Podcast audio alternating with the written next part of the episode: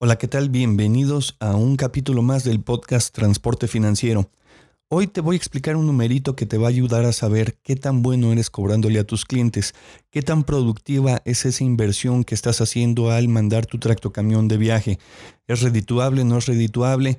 Quédate conmigo, te voy a explicar cuál es ese numerito y cómo lo puedes interpretar.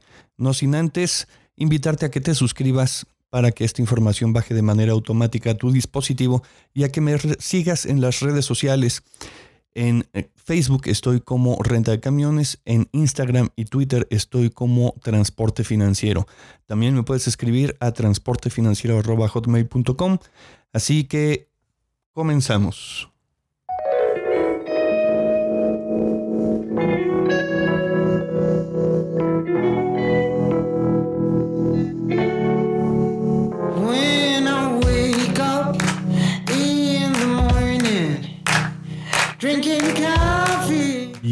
Bienvenidos al podcast Transporte Financiero,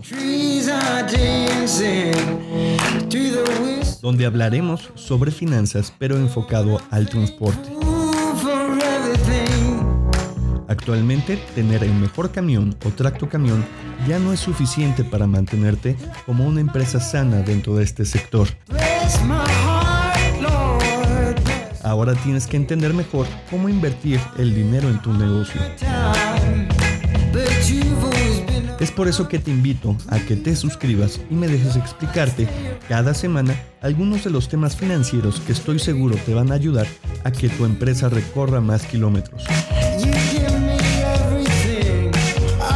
Así que encendamos el motor y empecemos.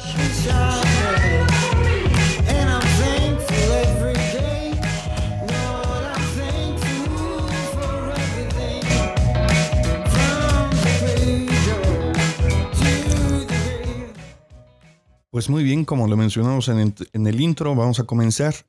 Tú bien sabes que una venta no es venta hasta que la cobras, hasta que cobras esa venta.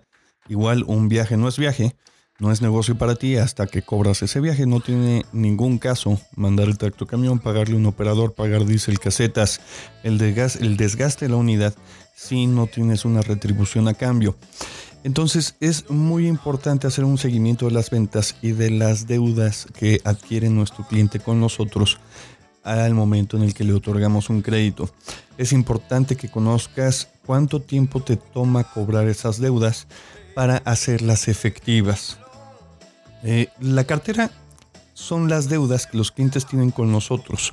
Al momento en que tú sacas un viaje, le das crédito al cliente este crédito puede ser porque emites la factura, ellos la revisan y después de cierto tiempo ellos te pagan. Pues bueno, esa es tu cartera de cuentas por cobrar. Es importante que las eh, estés monitoreando durante ciertos periodos de tiempo.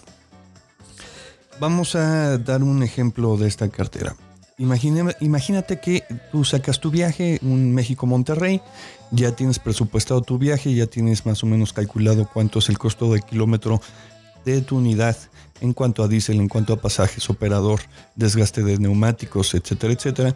Ya lo tienes tu presupuestado, mandas el viaje, ¿ok? Bueno, al momento en que se realiza ese viaje, tú ya tienes eh, autorizada la orden del transporte y con eso tú facturas. Tú metes la factura con tu cliente, ellos hacen una revisión. Ese tiempo en el que tú ya facturaste ya es una, cuenta por cobrar. ¿Por qué es importante que monitores estas cuentas por cobrar? Bueno, tú como política dentro de tu empresa debes de tener estipulado cuánto es el máximo de crédito que debes de tener. ¿Por qué? Porque eh, recuerda que este es un ciclo de entrada y salida de dinero. Tú no puedes tener un crédito, no le puedes dar un crédito a tus clientes de más de 60 días si tú le estás pagando a tus proveedores a los 15 días.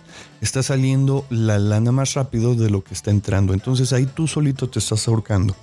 ¿De qué manera nos ayuda el darle seguimiento a estas cuentas por cobrar? Bueno, eh, nos, nos, puede dar una luz de ¿Por qué es el retraso con los clientes? A lo mejor sus propios clientes no le están pagando y por eso no te están pagando a ti. Pero también puede ser que el error sea interno, que tu área de cobranza no está realizando la manera, de, manera efectiva la cobranza o a lo mejor tus procesos internos, los procesos administrativos están tardando demasiado en hacer la facturación. O puede ser que estés cometiendo muchos errores al momento de facturar y se te estén regresando esas facturas. Entonces, ¿cuál es la fórmula para calcular este, este indicador? Tú debes de sacar eh, eh, durante un periodo, vamos a suponer un año, un promedio de cuáles son tus ventas a crédito. Puede ser que la, el 80% de tus ventas sean a crédito, pues bueno, las bien identificadas. El otro 20% puede ser que sean viajes sencillos que te pagan inmediatamente en efectivo, que son raros, pero suceden. Entonces debes de separar muy bien cuáles son ventas a crédito, cuáles son ventas de contado. Sacas el promedio durante todo ese año y también vas a sacar el promedio de las cuentas por cobrar. Del numerito que tienes aquí en tu activo circulante de cuentas por cobrar vas a sacar un promedio anual. Vas a dividir las ventas a crédito, ese promedio de ventas a crédito, entre el promedio de cuentas por cobrar. Vamos a suponer un, numerito. Transporte es el patito, eh, realizó en 2019 tantos viajes y de esos viajes el promedio de cuentas de, ventas a crédito fue de 10 millones de pesos. Y sus cuentas por cobrar en promedio durante ese mismo año, recuérdense que deben de ser periodos iguales porque si no, no vale. Eh, ese promedio cuentas por cobrar fue de 2 millones de pesos. Al momento en el que divides los 10 millones de pesos entre los 2 millones de pesos, te da un número 5. Este número 5, lo que vas a hacer con él es que vas a dividir 360 entre 5 y te va a dar como resultado 72. ¿Esto qué quiere decir? Que esta persona tiene una rotación de cuentas por cobrar de 75 días. Lo cual a lo mejor dentro de su estructura financiera es buena, o puede ser que no. Todo depende de cómo sea tu política de cobranza, cómo sea tu, política de créditos para cuenta corriente. Entonces, esta es la manera en la que nosotros estamos sacando este número y tiene que estar muy de acorde a tus políticas de cobranza. Tú te debes de poner un objetivo para que tengas buenos flujos durante todo el año y no te estés apretando el cinturón al momento de pagarle a tus proveedores.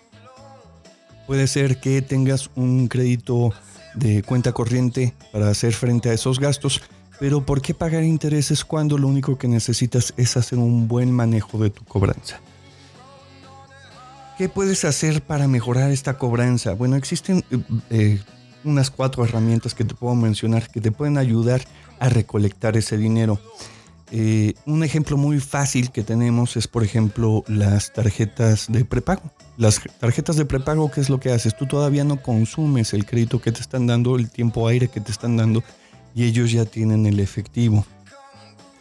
Puedes establecer con, toda tu cartera de clientes diferentes medios de pago.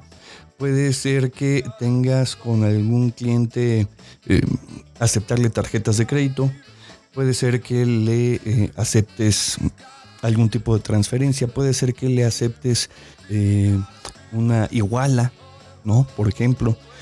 El chiste es que tú tengas el dinero lo más pronto posible. También puedes ofrecer eh, pagos en abonos si tú ya sabes que es muy parecido a la iguala, tú ya tienes un cliente que va a tener viajes recurrentes durante cierto tiempo, tú puedes hacerle un, presupuesto durante todo ese tiempo y pedirle mensualidades. Ok, vamos a hacer ese negocio, pero en lugar de estarme pagando una vez facturado, eh, te voy a pedir una iguala y te facturo esta iguala. Eh, descuentos por pagos anticipados puede ser que eh, con una persona que tú tienes un cierto nivel de crédito, le estás dando 60, 90 días, si le ofreces un descuento, si te paga antes, puede ser que funcione y te lo pague antes de lo que se estipuló. Otra manera de hacer esto, estos, estos, eh, estos pagos anticipados puede ser por medio del factoraje. Esa herramienta, no lo olvides, es el, el, poder hacer factoraje de las facturas que, te, que tienes pendientes de cobro también te pueden ayudar. Y eh, pues bueno, acuérdate de que en cada herramienta de cobranza, así como en la venta, tienes que adaptarte a tu cliente, en la cobranza también. No todos los clientes tienen los mismos procesos, no todos los clientes pagan de la misma forma, no todos los clientes utilizan la misma documentación para que te paguen. Entonces, ten muy en cuenta, haz una, se podría hacer una radiografía de tu cliente, tanto para la venta como para la cobranza. Eso te va a ayudar a identificar de qué manera puedes hacer más efectiva tu cobranza. Bueno, esto ha sido todo por el día de hoy. Espero les haya gustado. En el próximo eh, capítulo vamos a ver las cuentas por pagar, que es el, lado opuesto a las cuentas por cobrar. Aquí estamos viendo cómo recuperar el dinero y después vamos a ver cuáles son nuestras políticas para hacer nuestros pagos. Espero les haya gustado. Acuérdense, por favor, suscríbanse, califíquenme y escríbanme. Sus opiniones son muy importantes y sobre todo ayúdenme a compartir esta información con las personas que ustedes creen que puede ser de su utilidad. Muchísimas gracias y hasta luego.